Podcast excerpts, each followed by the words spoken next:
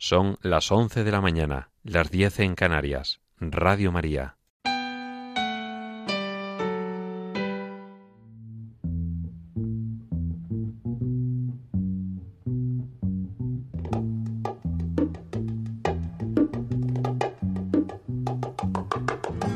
Comienza en Radio María La vida como es, con José María Contreras.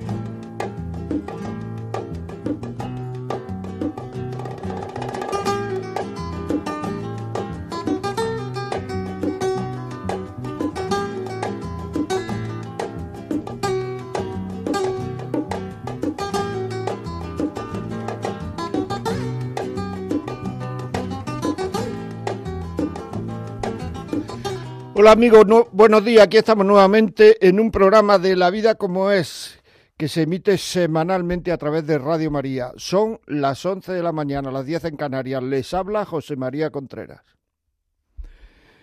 En el programa de hoy vamos a hablar de una cosa que se oye muchísimo. O sea, cuando unas personas tienen ganas de separarse, cuando una persona tiene ganas de no seguir con su pareja, una de las cosas que primero te dice es que tenemos incompatibilidad de caracteres.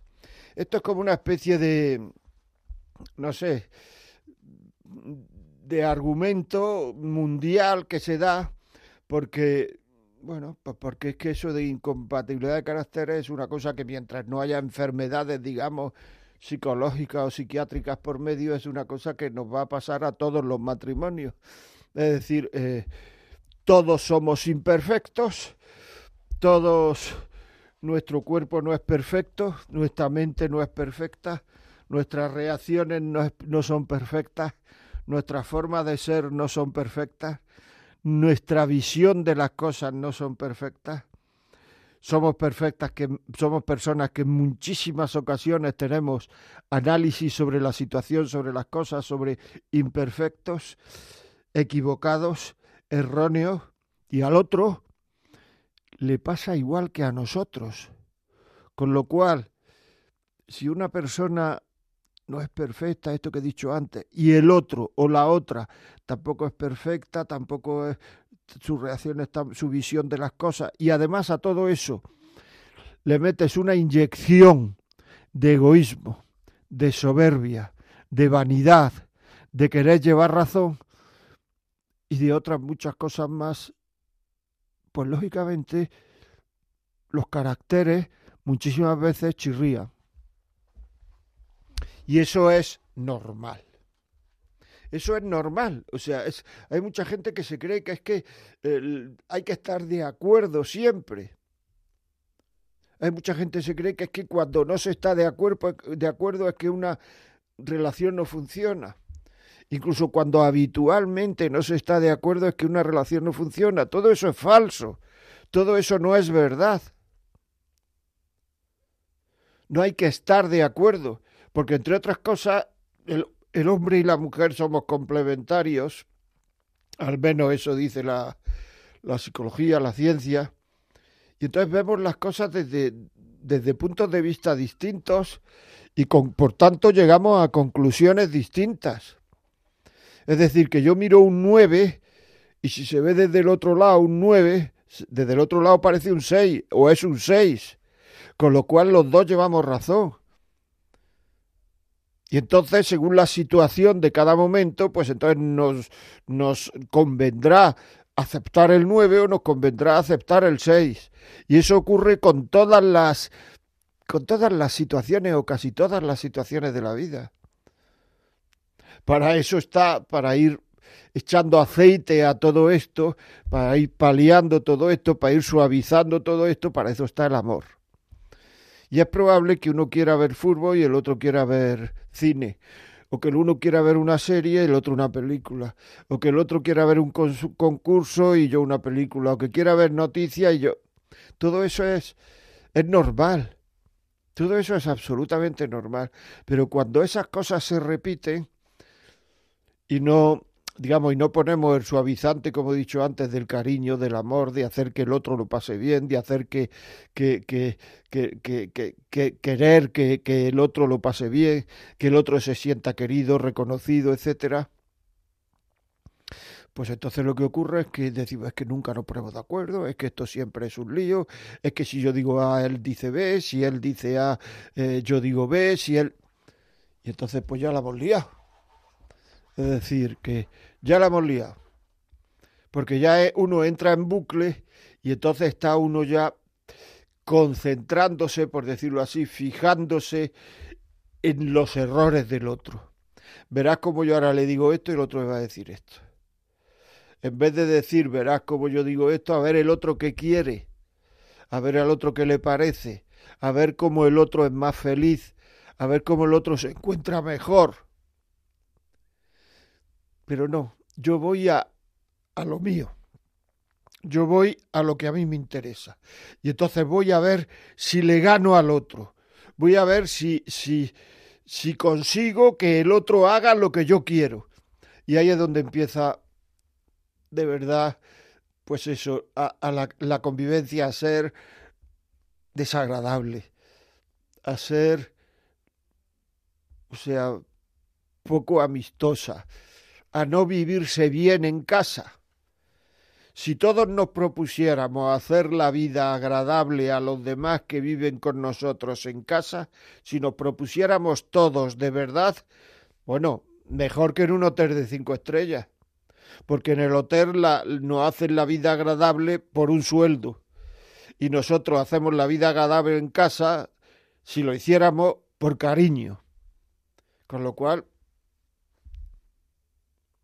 y eso es muy importante. Eso es muy, es que lo he repetido cientos de veces, pero es que hay que hacerlo con, con, con constancia.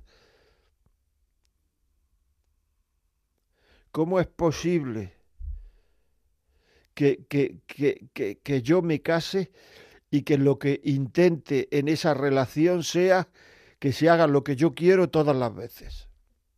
Pero si tú te casas para hacer feliz al otro y el otro se casa para hacer feliz a ti, es que eso no está ocurriendo, pedir ayuda.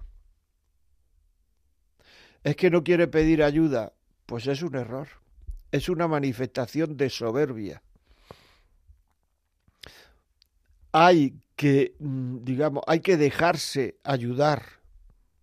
Esto es una de las manifestaciones que más hacen la vida desagradable, digamos, en las familias, que hay personas que no se dejan ayudar, que quiere él, ellos, ella, hacer las cosas o no hacerlas. No se dejan ayudar, no son dóciles, son cabezones, y al final está todo el mundo pendiente de esa persona fundamentalmente porque no se deja ayudar. Esto es muy importante. Luego el chocar, el chocar en una relación, como somos gente imperfecta, como vemos las cosas de forma imperfecta, como nuestra inteligencia es limitada, nuestra sensibilidad no es perfecta, nuestra percepción, luego el chocar es normal es una cosa normal. ¿Y qué es lo que nos mantiene en el choque? Pues lo que nos mantiene en el choque muchas veces es nuestro afán de llevar razón. Nuestro afán de llevar razón, nuestro afán de quedar por encima. Y entonces empezamos a decir es que tenemos problemas de carácter, pero si todo el mundo tiene problemas de carácter. O sea, todo el mundo tiene problemas de carácter. Os he contado, algunas veces he contado lo que le ocurrió a aquel amigo mío que iba a dar una charla de no sé qué en un convento de clausura. Lo invitaron a hablar de no sé qué. Entonces me dijo, yo fui antes del día de la charla a hablar con la madre superiora y le pregunté que qué fin, qué, qué problemas había ahí, qué, quería, de qué quería que hablase, de qué, es lo que a ella le parecía bien, qué es... Y entonces le dijo, no, el problema que tenemos es convivencia. Bueno, pero ¿cómo la convivencia sí? Pero si no, si no hablan, ¿no? O hablan muy poco. Y la señora, la, monja, dijo, convivencia. Es que hay que darse cuenta que el ser humano no sabe ni vivir solo ni vivir acompañado. Si vivir solo está todo el día protestando y si vive acompañado está todo el día protestando. Porque en el fondo lo que nos ocurre es que no aceptamos la realidad de las cosas, la realidad de la vida. Es que la vida es así. Los caracteres no son perfectos. El clima no es perfecto para nosotros. Las cosas que nos pasan no son las que nos gustan. Muchas veces, otras veces sí. y todo esto, todo esto es lo que hace la convivencia. Entonces, o sabemos llevar las cosas bien, de acuerdo con nuestra forma de ser, con lo que es el amor, con lo que es el cariño, y si somos cristianos, que muchos de los que me oyen lo serán, de acuerdo con el cristianismo. ¿Cuál es el primer mandamiento? La caridad. ¿Y en qué se basa la caridad en el día a día, en nuestra vida ordinaria, en nuestra vida de estar en nuestra casa con nuestra gente? Pues se basa en hacer la vida agradable a esa gente. El que esa gente llegue a casa y diga que bien se está en casa. De que los niños lleguen a casa y no quieran tirar la mochila encima de la cama y echar a correr abajo, porque aquí se masca la tragedia. Porque mi madre está siempre seria, porque mi madre está siempre dando voces, porque mi padre no se le puede decir nada, porque todo lo que le dicen le enfada. Eso es muy habitual, pero eso no es normal. Porque lo normal debía de ser una preocupación por el otro. Y a los hijos, por supuesto, la normalidad es una preocupación por el otro y no evita la exigencia. Es decir, que hacer la vida agradable no quiere decir que la vida no sea exigente y que no debamos educar a los hijos. La vida es exigente y debemos educarlos. Pero se puede hacer de muchas formas. Muchas veces esa incompatibilidad de caracteres proviene, que decimos que tenemos incompatibilidad de caracteres y no es incompatibilidad de caracteres, es incompatibilidad de la forma en que vemos la situación, lo he repetido ya, y eso ocurre con los hijos. Uno quiere un castigo muy severo porque su forma de ser es muy severa, otro quiere un poquito más más blando, más comprensivo, porque su forma de ser de otra forma, y entonces quienes chocan son los padres, y entonces terminamos discutiendo los padres por los hijos delante de los hijos y los hijos sufriendo. Y los hijos además, desde pequeños, empiezan a decir papá tiene razón, mamá tiene razón, papá es así, mamá es así, papá no quiere a mamá, mamá no quiere a papá, y le estamos haciendo un daño terrible. Una de las cosas que más daño hace a los hijos, si no la que más, que yo creo que la que más, es ver a sus padres discutiendo, diciéndose cosas negativas. Y no digamos ya si son tacos, si son eh, malas palabras, si son reproches, si son desaires, si son gestos de no te quiero. Si son nos separamos, eso no hay que decirlo, nunca nos separamos. No hay que decirlo, nunca nos separamos. Y eso es muy importante. Hace sufrir muchísimo a los hijos. Lo repito otra vez. Es que sí, sí, sí, que alguna vez habrá que discutir, que es que además un matrimonio que no discute nunca a mí me mosquea. Porque será que no se quieren, no pueden estar de acuerdo en todo siempre que no se quiere o que hay una sumisión de uno a otro que se tiene miedo y el miedo es lo contrario del amor. Tengo miedo porque si digo esto va a haber una bronca. Entonces no hay amor, lo que se está continuamente es evitando broncas. Es importante esto, amigo. Y luego resulta que vienen y te dicen, es que no, no nos entendemos, tenemos incompatibilidad de caracteres. Es que no siento nada. Pero ¿cómo vas a sentir? Si lo único que estás haciendo continuamente es querer imponer tu criterio, querer que se haga lo que tú quieres que se haga. Si no aceptas nunca hacer un esfuerzo por querer al otro, hacer un sacrificio, dejar de ver ese partido de fútbol para ver otra cosa que al otro le hace o la otra le hace más feliz. sentarte en, el, en un sillón que no sea el mejor del salón para que se siente el otro la otra en el sillón. Detalles de cariño. Y cuando uno notan que lo quieren, pues entonces el sentimiento es más tierno, el corazón se ablanda, la cabeza funciona mejor, porque ya sabéis que en el amor es corazón, inteligencia, razón, corazón, inteligencia, razón y voluntad. Pero claro, si estamos continuamente echándonos un pulso a ver quién gana, para eso estás casado, de verdad.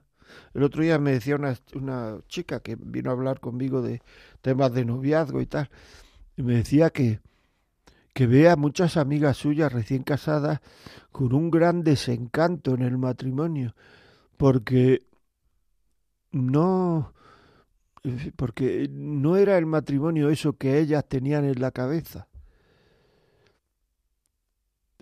Claro, como ya venía a hablar de noviazgo, le dije, ¿y qué tenían ellas en la cabeza? Claro, para ver qué es lo que. para ayudarle a ella, que es la que estaba delante de mí.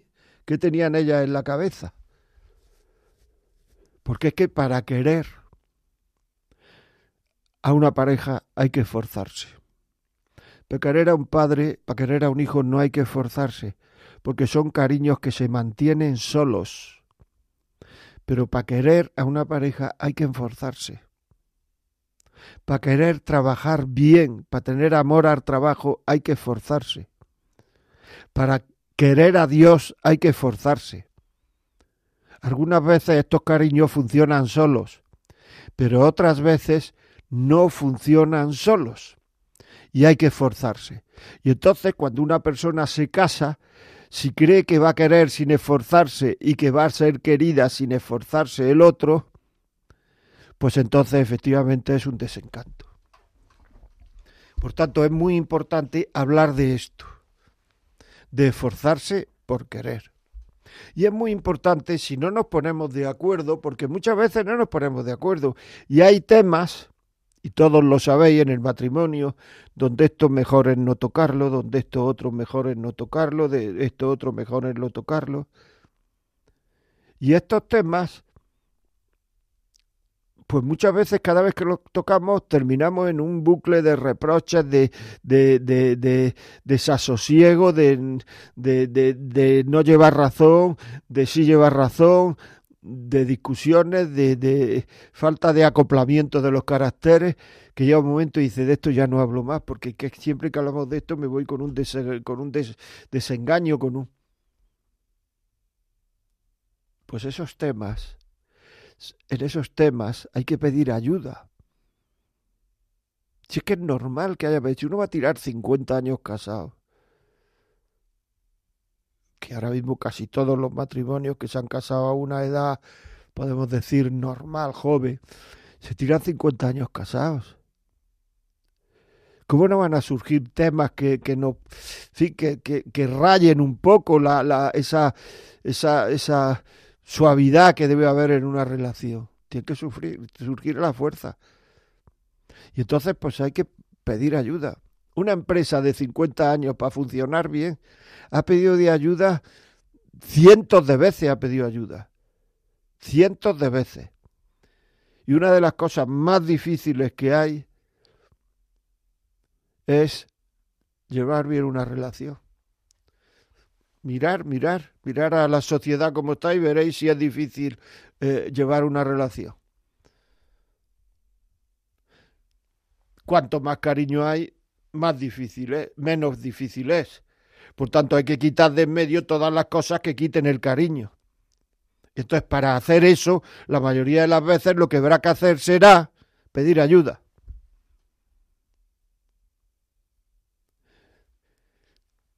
¿Quién es más, más listo? ¿La persona que hace, inventa grandes cosas, matemáticas, o que tiene grandes empresas, o que tiene... o el que sabe llevar una familia donde los hijos están contentos, se sienten queridos, están a gusto en casa, los padres se quieren. ¿Qué es más difícil? Mirar a la sociedad, a ver, ¿qué es más difícil? ¿Por qué le damos categoría de listo a una persona que no que no, que no sabe querer a su mujer, a su marido, a sus hijos. Pero si ese es el, el, el tema más importante de la vida, ¿con quién la voy a compartir?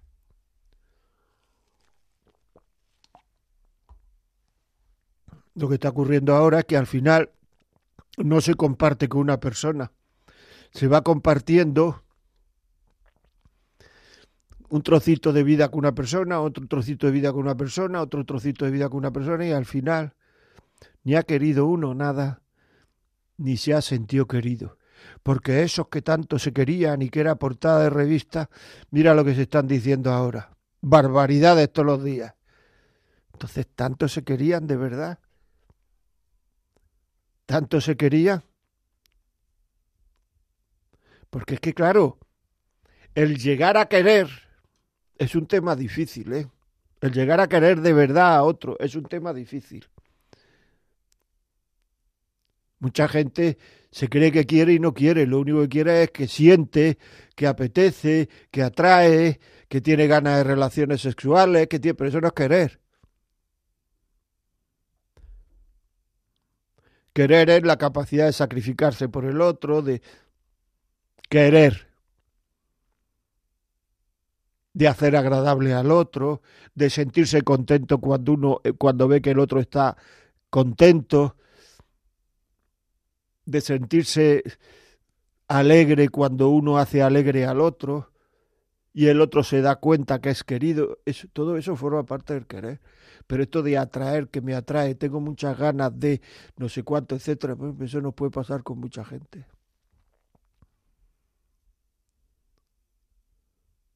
Entonces, si no sabemos querer, no, no sabremos ser queridos, no nos sentiremos queridos. Entonces pasaremos la vida sin querer, que es la vida emocional, no voy a decir la vida amorosa, sino emocional, porque amor en medio no ha habido nunca de verdad de mucha gente.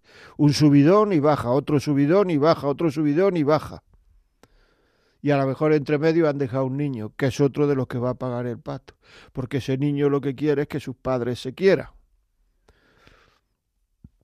Por tanto, esto de incompatibilidad de caracteres, no lo creáis, no lo creáis, no lo creáis de verdad. Muchas veces es el deseo de llevar razón, muchas veces es la soberbia, muchas veces es el no saber callar en un momento dado. ¿Para qué voy a hablar si armo y armo un lío? Si es lo mismo que esté la ventana abierta que cerrada. Y hemos aquí armado un lío porque si estaba la ventana abierta o si estaba cerrada, como si en eso no fuera la vida. Y luego cuando ya pasa el lío nos damos cuenta que hemos sido ridículos y que además hasta nos ponemos colorados y hasta nos da uno vergüenza de sí mismo. ¿Cómo es posible que podamos haber armado este lío por esta idiotez? Pero son cosas que pasan, son cosas que pasan. El ser humano no es perfecto, como he dicho antes. Ni el cuerpo, ni la mente, ni los sentimientos, ni las sensaciones, ni la sensibilidad, ni la inteligencia, no es perfecto. Luego muchas veces comete imperfecciones. Y lo que hay que hacer para no cometer imperfecciones en el cariño sino cometer perfecciones, como he dicho, que el otro se sienta querido, lo que hay que hacer es pedir ayuda. ¿Por qué? Porque cuando una relación es tan estrecha, cuando hay tal unidad, pero es que llega un momento en que un matrimonio, si se quiere, forma una unidad. Por eso cuando se muere uno de los dos, es que el otro se ha quedado como huérfano, como huérfano. Y esto ocurre algunas veces, y incluso cuando el, el, el que se muere a lo mejor pues tiene Alzheimer y tiene alguna enfermedad que no, que, no reconocía a su mujer o a su marido. Pero se queda como huérfano. ¿Por qué? Porque una parte de sí ya no está. Ahí está parte de la complementariedad del ser humano. Somos complementarios.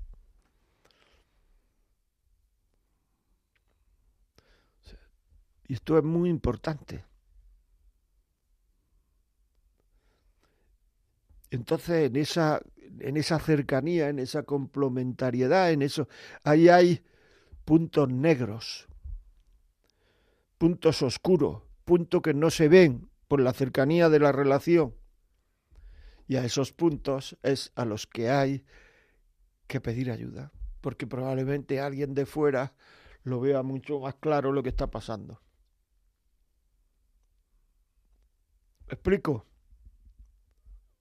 Porque es que como todos estáis de acuerdo, todo y además si lo preguntara a todo el mundo, todo el mundo estaría de acuerdo, es que el querer merece la pena, pero el querer tiene un coste.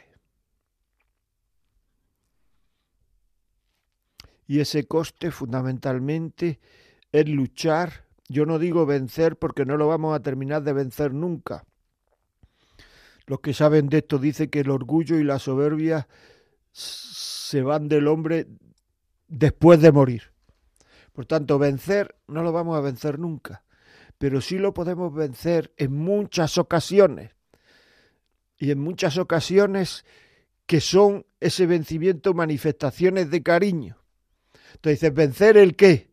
El orgullo y la soberbia. Ponte a pensar.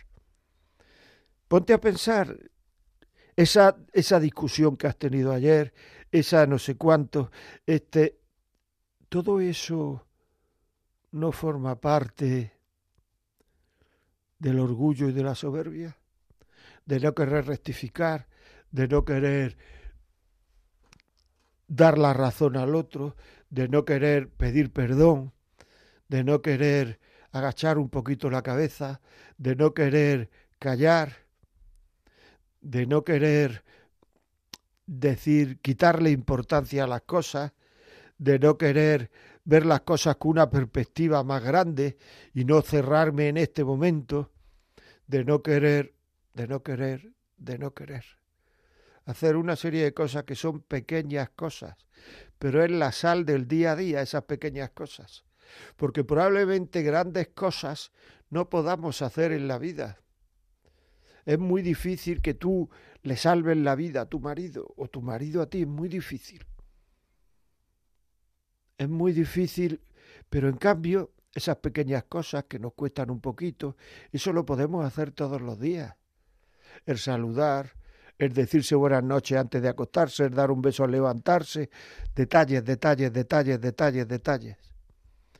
El amor está en los detalles, en las cosas pequeñas.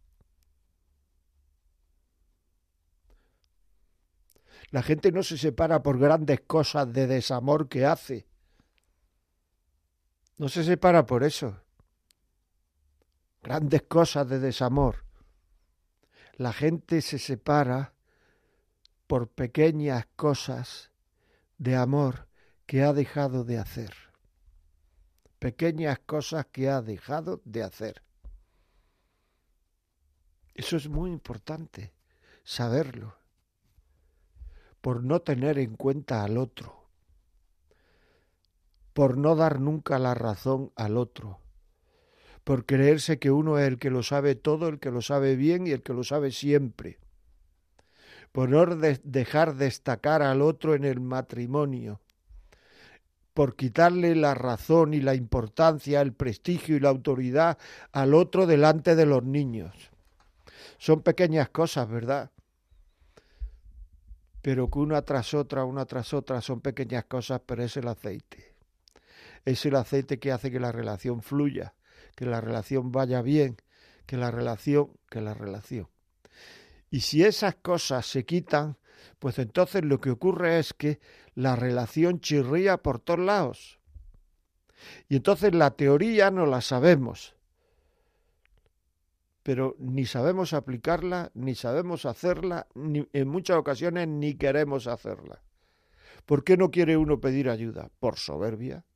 ¿Lo ves? Ya salió. Orgullo y soberbia. Porque a mí no me tiene que decir nada lo que tengo que hacer con mi mujer o con mi marido. Pues nada, fenomenal. Pues es igual que uno no quiere ir al, al médico porque a mí no me tiene que decir nada lo que tengo que hacer con mi cuerpo. Pues no vaya al médico. Ya está. O sea, la vida media sería de 30 años. Porque es que a, ti sí te tiene que decir alguien. ¿Por qué? Porque ya he dicho antes, no somos perfectos, ni queriendo, ni amando, ni conociendo, ni diciendo, ni viendo defectos, ni imaginando, ni sensitivamente, ni emocionalmente. Luego a ti, y como todo esto de la pareja va de eso, pues entonces a ti sí te tiene que decir alguien. Y si no, es soberbia, es no tener ganas de quererse. Es igual que si uno dice, eh, es que yendo al médico te va a dar una pastilla y te vas a curar. No, no, a mí nadie toca mi cuerpo. Pues eso es no querer, no tener ganas de curarse. Y la soberbia lo enmascara todo y entonces nos parece que es que ah, en mi matrimonio no se mete nadie. Pues si no se van a meter. Si no se van a meter. Claro.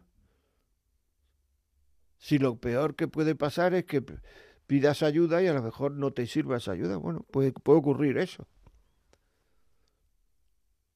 Pero lo más probable es que pidas ayuda y no quieras hacer lo que te recomienda. Porque en el fondo, en el fondo, fondo, tú quieres que las cosas vayan bien, pero sin cambiar nada de ti. No cambies nada de ti. No, no, no. Es que para que las cosas mejoren, alguien tiene que hacer algo. Y no es el otro. Porque tú al otro no le puedes hacer algo. Tú al único que le puedes hacer algo es a ti. ¿Me estoy explicando? Pues si me estoy explicando, vamos a escuchar una canción. Vamos a escuchar una canción y así nos vamos nos vamos serenando y nos vamos. Antes de la canción quisiera decirlo, si queréis llamarnos, cuánta gente me escribe email y cosas y me dice que las llamadas le valen muchísimo, porque es lo que demuestra a la gente que no soy más raro que el tío del pan. Demuestra, ah, pues esto le pasa a más gente y cuando uno se da cuenta que esto le pasa a gente, pues entonces la gente se relaja, se pierde la ansiedad se da una cuenta que lo que le está ocurriendo es lo normal. Bueno, pues si queréis contar algo, 910059419. Si este programa pensáis que a alguien le puede ayudar a tu tío, a tu nieta, a tu prima, a tu hija, en la parroquia, en la reunión de vecinos, en no sé dónde, en la cuando juego a las cartas con mis amigas o mis amigos, cuando nos reunimos matrimonio, o nos vamos a empezar a reunir matrimonios para hablar de este programa y así vamos tenemos una buena tertulia luego, pues cuando eso, si os parece bien, pedirlo. Se puede pedir 91 822 8010, 91 822 8010. Y luego, pues, eh, podéis poner un WhatsApp, podéis poner WhatsApp, o lo va a decir Natalia. Natalia, por favor, ¿puedes decir el número de WhatsApp? Buenos días, José María. Sí, a todos aquellos que quieran enviar un audio, recordamos de no más de 30 segundos o un texto escrito, deben hacerlo al 668-594-383. 668-594-383. Muy bien, pues ahí está, ya sabemos ponernos un WhatsApp, un audio, un... Si llega a 35 segundos tampoco pasa nada, ¿eh? no creo que me regañe Natalia. O sea que, si llega, o sea, explicando lo que os pasa, lo que, lo que, qué es lo que queréis manifestar, qué es lo que queréis decir. Y si lo que queréis es escribirnos, la vida como es arroba radiomaria.es. Podéis pedir ayuda, podéis decir, pues, eh, no sé, lo que le pasa, lo que os pasa, lo que, no sé, desahogaros, vivir. Es que vivir es eso. Una persona que no desahoga, decía Santa Teresa que todas las almas necesitan un desahogadero. Y eso lo decía pues, porque pues, experiencia personal y experiencia de la gente con la que hablaba y de la pero no solamente las almas religiosas, sino las almas, todas las almas, todo el mundo necesita un desahogadero. O sea, el hombre no tiene vocación de Robinson Crusoe de estar toda la vida en una isla. No tiene vocación de eso. Necesita desahogar, decir, ser comprendido una de las mayores satisfacciones que tiene el ser humano y lo que más ansiedad quita es ser comprendido. Ser comprendido. Bueno, vamos a la canción. Dentro de un momento volvemos.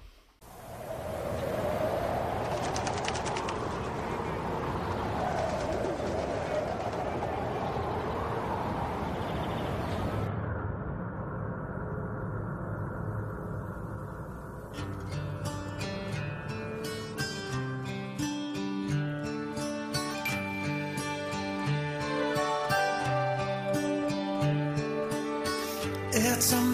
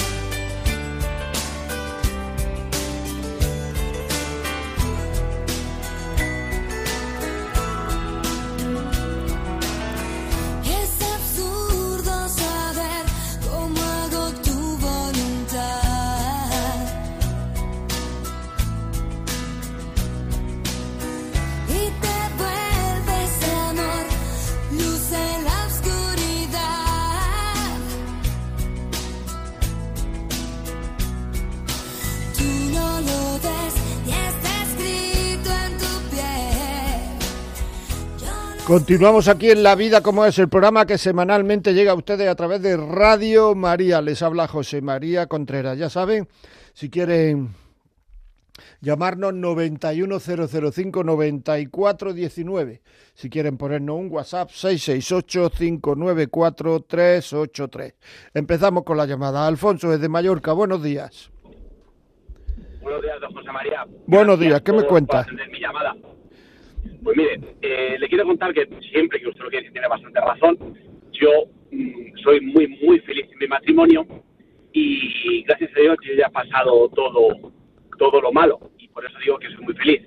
Yo anteriormente eh, era una persona medianamente autoritaria, sabía que hacer mi voluntad muchas veces y mi mujer siempre de morros y bueno, la cosa no fluía muy bien hasta que hubo, yo llamé una vez y ya lo conté, eh, fui a un psicólogo y me tuve que bajar los pantalones, me tuve que desnudar y la psicóloga me dijo, chaval, si el problema eres tú, el problema eres tú.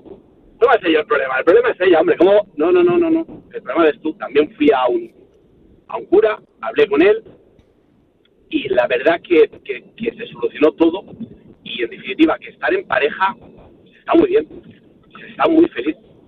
Es que renta tener a una persona a tu lado que te quiera, pero claro, si la estás sometiendo, si la maltratas, luego no pidas de querer intimar, de querer pasear, o que no haya voces y no haya gritos. Es una forma de vivir. Entonces, yo mi opinión a todos a todos los que nos están escuchando, desde mi testimonio, que soy muy, muy feliz. Claro que hay peleas, evidentemente, y discusiones, pero no como antes.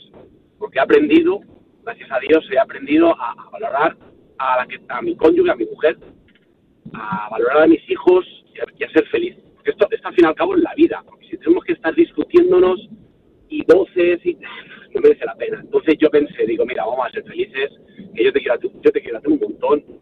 Y gracias a Dios, ahora lo digo porque me va todo muy bien. El que me escuche dirá, joder, a este como le va todo bien, pues nada, pero a llegar a este punto, que tengo que luchar, yo tengo que discutir y me tengo que tragar muchos sapos. Y al final, resumiendo, mis chavales, mi familia, los suegros, mi padre, mi mujer, todos somos felices. Así es que merece la pena ponerse en el lugar del otro y hacerle pensar. eh, cuando le pegues una voz, cuando discutas, cuando intentes pasar por encima de, de él o de ella humillando, piénsalo. Porque al final pasará que encontrará otra persona que se fije y dirá, este me trata mejor o esta me trata mejor. Este tal. Y ahí empiezan los rollos. Y como le dé por amigo, sí que vas a llorarse. Amiga. Nada, José María, ese era, ese era mi testimonio. Espero ayudar a los demás. Buenos días. Buenos días, Alfonso. Pues muchas gracias, hombre. Un testimonio bonito, un testimonio real. O sea, eso del problema eres tú, eso es muy verdad. Yo muchas veces, muchas veces he tenido que decir eso. Yo muchas veces veo a mucha gente, pero si es que además no lo ve uno nada más que en las separaciones. Sí que hay muchas veces que se separa y, y, y, y, no escucha, no escucha a quien hay alrededor, se va con otro o con otra y dice, dentro de un año y medio tienen problema otra vez. Y ocurre. ¿Por qué? Porque el problema es esta persona, que no es capaz de, de, de humillarse nunca, como ha dicho Alfonso, de ceder el juicio, no es capaz de nada. No hay nada. No es capaz de nada. O sea, eh, tiene que quedar por encima, tiene que hacer lo que quiera, tiene que vivir como soltero o soltera, estando casado, tiene que hacer todo lo que le... Y entonces es que, claro, se ha casado para que haya gente a su servicio. Vamos a servirnos, hombre. Vamos a servirnos. Y para servir lo que hay que hacer es servir, que tiene eso dos aceptaciones. Una, ponerse a servir. Y otra, darse cuenta de cómo el otro se considera servido. Es decir, servir, igual que hay que servir para conducir, hay que servir, porque si uno no tiene mano no puede conducir, pues hay que servir para servir, es decir, pensar un poquito cómo, eh, pues eso, cómo puedo servir a, a- a- a- los demás. Ana María, buenos días. Hola, buenos días. ¿Qué tal, José María? Muy bien, dígame. Pues quería aportar un poquito, un granito de arena al tema de hoy, porque la verdad es que mm, el mundo ¿no? en el que vivimos y que nos arrastra tanto por temas circunstanciales, ¿no? trabajo, amigos, pues nos vende completamente lo distinto a lo que usted está comentando en estos momentos, ¿no? Que es el servicio y la entrega. Entonces, servicio y entrega, pues en el trabajo, con la familia, lo tenemos clarísimo. Pero cuando toca, nosotros lleva- llevamos 36 años casados, 6 de novios, hemos cuidado el matrimonio, hemos tenido tres hijos, estamos en la iglesia, viviendo, intentando hacer las cosas bien, cuidando el matrimonio. Pero tal y como estabas comentando, llegó un momento que sin darnos cuenta, todo lo que nos había acercado y complementado en el noviazgo, en esos seis años de noviazgo, a medida que empezaron a llegar los problemas de todo tipo, de cualquier familia, ¿no? Que, que, que llevan, y la diferencia de que éramos como la noche y el día, llegaron a separarnos, de tal manera que acabamos queriendo pedir ayuda. Nos equivocamos y pedimos ayuda a una psicóloga de pareja creyendo que nos iba a ayudar a entendernos, ¿no? A saber ver cada uno su mochila, el diferente punto de vista, la comunicación y nos equivocamos, porque realmente al final la psicóloga de pareja, que nos quería mucho, nos vio tan diferentes que nos dijo, os puedo ayudar a separaros bien.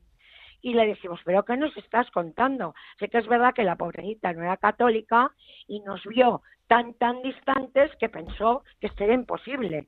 Pero gracias a Dios y a la Virgen Santísima, que nos han cuidado y querido tanto, encontramos un retiro para matrimonios, que supongo que ya conocéis, que he oído a veces hablar, que se llama Proyecto Amor Conyugal, en el que, gracias a Dios, fuimos en febrero del 20 y esto nos cambió la vida, José María. Yo llegué no queriendo ir al retiro porque solo le veía a mi esposo la viga y acabé el domingo saliendo del retiro diciendo, pero señor, menuda viga tengo yo si mi marido lo, único que tiene es una paja. Allí nos demostraron tantas cosas, vivimos algo que la iglesia, eh, bueno, pues que ha enseñado o no ha enseñado, que gracias a José Luis eh, y Magui llevaron esto que la Virgen les dio a entender en Fátima y están moviendo por toda España, que os aseguro que vale la pena. Está ayudando a que los matrimonios entendamos la belleza del matrimonio y del amor. Y esto nos hizo cambiar las expectativas, las pers- perspectivas y de querer separarnos y no querer saber el uno del otro, hemos empezado a construir un nuevo matrimonio en la Virgen y en el Señor. O sea que doy gracias a la Virgen María, a la Iglesia y a las diócesis que son las que están llevando a cabo que todo esto sea posible. Muchísimas gracias. Gracias a ti, por Dios, muchas gracias por el testimonio y además os diré que no solamente, porque también nos oyen desde fuera, no solamente en, en España están llevando este proyecto de Amor Conyugal, que lo recomiendo vivamente, sino que también eh, conozco a una pareja que acaba de hacerlo en Inglaterra. Es decir, que, que, que me han dicho que lo han hecho en Inglaterra. O sea, que decir que se está extendiendo. Amor conyugal, lo recomiendo vivamente. Pedir ayuda. Aquí estamos. Seguimos. Dionisio es de Madrid. Buenos días, Dionisio. Hombre, buenos días, don José. ¿Qué me Pues, cuentas?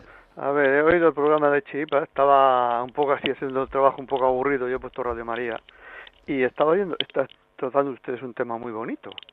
Pero una cosa que a mí me pasa, yo mi matrimonio lo llevo felizmente, llevo 28 años casado felizmente y estamos tan a gusto. Pero sí consultarles sobre un tema que a mí me pasa a veces. Que hay que pedir ayuda, pero ¿qué hacemos? Como a veces me pasa a mí mi caso, que estoy tan acostumbrado y tengo tan metido en hacer las cosas yo solo que no sé pedir ayuda. Entonces, ¿cómo incentivar o cómo ayudar a la gente que no sabemos pedir ayuda? Porque Bueno. está en nosotros, no es por orgullo ni por eso, sino si- simplemente que es una forma de ser. Yo, por ejemplo, en mi caso, estoy tan acostumbrado a tener que solucionarme los problemas que es que no sé pedir ayuda. Y claro, hay que pedir ayuda a veces. Claro, en todas las empresas en que trabaja, vamos, si no es una indiscreción. A ver, yo trabajo por mi cuenta. Claro, ahí estamos. Ahí Entonces, estamos. claro, siempre, me- pero a ver, yo a lo mejor porque fui el mayor de tres hermanos, que correspondía a la generación aquella de que venía con dificultades del colegio que mis, pa- mis padres no sabían respon- mm, responderme ni arreglarme, y claro, me las tenía que buscar. Pues todo eso fue creciendo, va la vida progresando, soy el primero en enfrentarme a la vida y no tengo a quien pedir ayuda y estoy tan acostumbrado a tener que solucionarme yo las cosas que lleva ya determinadas situaciones que sí es verdad, vivimos en convivencia y tenemos que pedir ayuda, pero es que ¿cómo se pide ayuda cuando uno no sabe pedir ayuda? Bueno, pues mira, como vives en Madrid, escríbeme un email a la vida como es arroba, la vida como es arroba, radiomaria.es. Sí. Y entonces podemos, eh, yo te contestaré tal y podemos, eh, pues, lo que sea, para hablar, tomarnos un café, lo que quieras y ya está, ya estás pidiendo ayuda. No, no, si, si ya le digo que no es mi caso, que yo voy bien, pero el, el inclu- incluso mi esposa muchas veces me dice, dice, "Si es que no pides ayuda. En mi trabajo, cuando trabajaba antes en empresas, eh, mis jefes me decían, dice, pregunta las cosas, pide ayuda. Digo, pero si es que, si es que no es que no quiera pedir ayuda, es que hay algo dentro de mí que no, no estoy acostumbrado a pedir ayuda. Bueno, Sí, eso claro. habría, tendríamos que tener una conversación un poco Claro. más, más larga que esta de, de por teléfono, porque, bueno, porque sí, para conocerte un poco y saber qué, qué es lo que te pasa. Pero para pedir ayuda, lo primero que ocurre, lo primero que hay que hacer es saber a quién pedir ayuda. Primer paso. Segundo paso, saber cómo se le pide ayuda a esa persona. Y tercer paso, empezar a andar. Si no se, se, se, se tienen los dos primeros pasos, a uno se le forma una especie de pelota en la cabeza que no sale salir de ahí, un bucle. ¿A quién le voy a pedir ayuda? ¿Quién es la persona que aquí en este tema concreto me puede ayudar? Porque si no... mm, y después, a esa persona, ¿cómo se le pide ayuda? ¿Qué es lo que hay que hacer para pedir ayuda a esa persona? Y después ya el tercer plazo- paso es hacerlo. Pero los dos primeros pasos son fundamentales para pedir ayuda, porque claro, hay mucha gente que se enreda, queremos pedir ayuda, queremos pedir ayuda, queremos pedir ayuda, y entonces empiezan a dar vueltas a queremos pedir ayuda y, y ya Y está. de ahí no se sale. Y de ahí no se sale, claro. O sea, que decir, de- ¿a quién y cómo se le pide ayuda a esa persona? Sí, sí, sí, sí. Pues muchas gracias, Dionisio, y Nada, a pedir ayuda. Muy. No, aprender a pedirla. Hasta luego. Adiós, adiós. Gracias, adiós. Carlos, buenos días. Buenos días, don José María. Dígame. Usted es un filósofo, ¿eh? Me ha encantado un montón escucharlo hasta las once y media. Que venía conduciendo y lo escuchaba y dije, jo, qué verdades, qué verdades, qué verdades. Me ha encantado un montón. Y lo que quería conseguir era una grabación sobre aquello que has dicho antes, que es para escucharlo muchas veces. Pues mire, puede eh, pedirlo ahora mismo. Lo tengo, lo tengo, lo tengo, lo tengo, lo tengo, grabado, tengo todo. Pues de verdad que es una maravilla escucharlo, ¿eh? Y lo dice no en inglés, lo dice en portugués. Lo dice en portugués, pues muy bien. Pues, Pues, fenomenal, fenomenal. Muchísimas gracias y la verdad que has dicho cosas maravillosas. Voy a llamar a este número porque me gustaría tener grabado lo que has dicho. Me gustaría que muchos amigos míos lo escuchasen, de verdad. Pues pídalo. 91. Sí, lo voy, lo voy a pedir. Sí, Voy sí, sí. También a partir de mañana o de Sí. esta tarde estará colgado en los podcasts de Radio María. Podcast Radio Vale. María, La Vida como es. Y el Ajá. último que habrá será este. El programa se llama eh, Incompatibilidad de Caracteres y, y entonces pues lo puede descargar. Pero pídalo, si lo quieres regalar, mejor- vamos, regalar o, o lo que quieras, No, mejor. regalar y cuando los amigos míos, en vez de hablarnos de fútbol, como has dicho, pues cuando tomar unos vinitos, pues lo pongo para que lo escuchen. Exactamente, cuenta pues lo que es la vida. Pues pídalo, pídalo. Pues muchísimas gracias, encantado de verdad de escuchar cosas interesantes, de verdad. Pues muy bien, muchas gracias. Gracias a Radio Buenos María días eh, que nos da la y- oportunidad. Por supuesto que la Virgen de Fátima también está ahí. Muchas gracias, un abrazo. Un gracias. abrazo. Pablo, desde Madrid, buenos días. Hola, buenos días. Dígame. Mira, bueno, yo quería comentaros, yo llevo pues 30 años con mi mujer, 20 años casados. Los dos hemos estado eh, muy alejados de lo que es la, la fe, éramos, no éramos creyentes, hasta que ya hace un año tuve una conversión muy fuerte a raíz de un motivo, bueno, personal.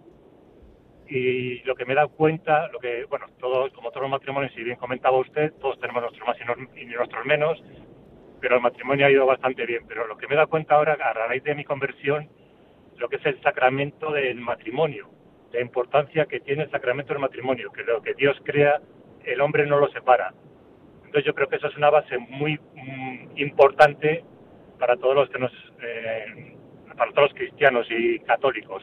Y a partir de ahí, yo creo que ese es el cimiento más importante. Y a partir de ahí, pues ya, por lo que comentamos, tener, tener humildad, tener compasión, tener misericordia por la pareja. Y nada, es lo que quería comentar. Pues muchísimas gracias, muy amable y lleva razón. O sea, el sacramento del matrimonio es como, como un cheque en blanco. Si tú quieres hacer las cosas bien y estás luchando por hacer las cosas bien, si las quieres hacer mal, las haces mal, ¿eh? Y entonces ya mm, salen mal. Lo que todo, o sea, todo el que se arriesga a grandes fracasos consigue grandes fracasos. Si las cosas se hacen mal, salen mal. Pero si con el sacramento del matrimonio es como un cheque en blanco de si tú quieres hacer las cosas bien, mira, ahora necesito esto y, entrega a uno el cheque y, eso se le va dando a uno. Necesito esto, necesito esto, necesito esto. O sea, esto es así. Es así, lo necesito y nos lo darán. Continuamos. Tenemos algunos WhatsApp. Vamos a escuchar ahora algún WhatsApp, por favor, o, o a leer. Natalia, por favor. Buenos días. Eh, por favor, eh, quisiera por favor que me diera el consejo de qué libro podría yo leer para formarme, para ayudar a parejas de matrimonios. Usted dijo en un programa anterior que, eh, que lo mirara en Internet ah, de los libros que usted había escrito, pero es que hay muchos.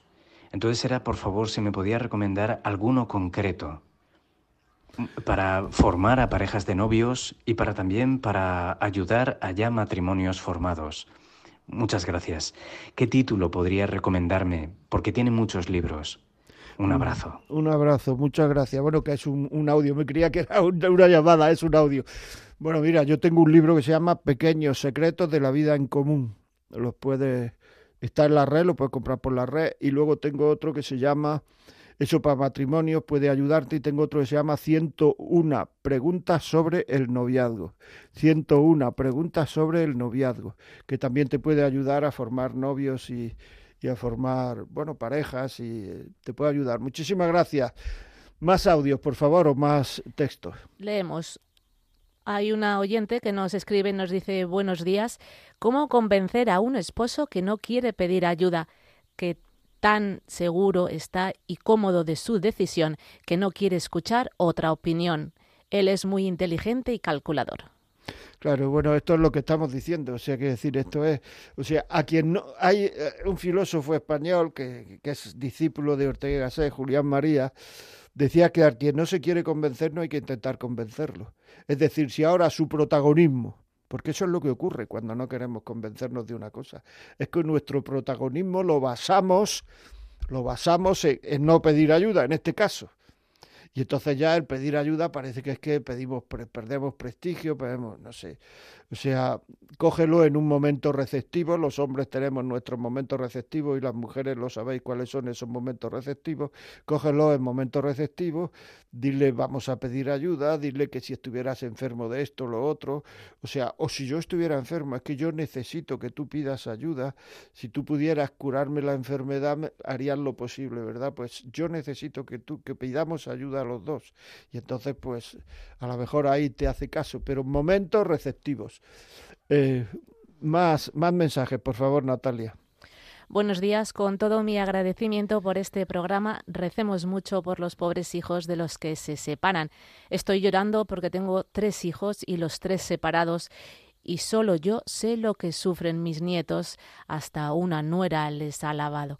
Las cabezas a mis nietos y no quieren saber nada de su padre que les ha pagado las, las carreras y mi hijo me da lástima y es un gran empresario y estamos todos muy tristes. Pidamos a Dios, pide esta oyente, que nadie se separe. Nosotros, afirma también, estamos casados durante 50 años si y si volvieran a hacer, nos casaríamos los dos juntos de nuevo porque tenemos mucho amor y no nos acostamos sin darnos un fuerte abrazo. Perdón por mi largo escrito, nos dice esta, oyera- esta oyente. Que Dios le bendiga por su programa y un abrazo. Pues un abrazo a usted, por supuesto. Pues sí, es que separarse es así. Y además, si la madre o el padre convence al otro de que no tiene, de que no qui- quiere al otro cónyuge, es decir, le lava la cabeza y que no quiera, no tenga trato con su padre o con su madre, etcétera, el niño se siente todavía más menos querido. Porque un hijo recibe cariño de sus padres, lo que lo quiere el padre, lo que lo quiere la madre, y lo que el padre quiere a la madre y la madre quiere al padre, eso es una forma de sentirse querido el ser humano. Por eso no quiere nunca que se separen sus padres. Claro, si lo que ocurre es que ya se han separado, luego esa forma, el padre a la madre y la madre al padre ya no va a sentirse querido por eso y luego convencemos de que no quiera al otro, pues ese chaval antes o después va a sentir que no lo quiere nadie. Bueno amigos, nos tenemos que ir, ya sabéis que el próximo miércoles a las 11 de la mañana estamos aquí, 10 en Canarias. Si queréis escribirnos, lo repito, la vida como es arroba radiomaria.es. Muchas gracias.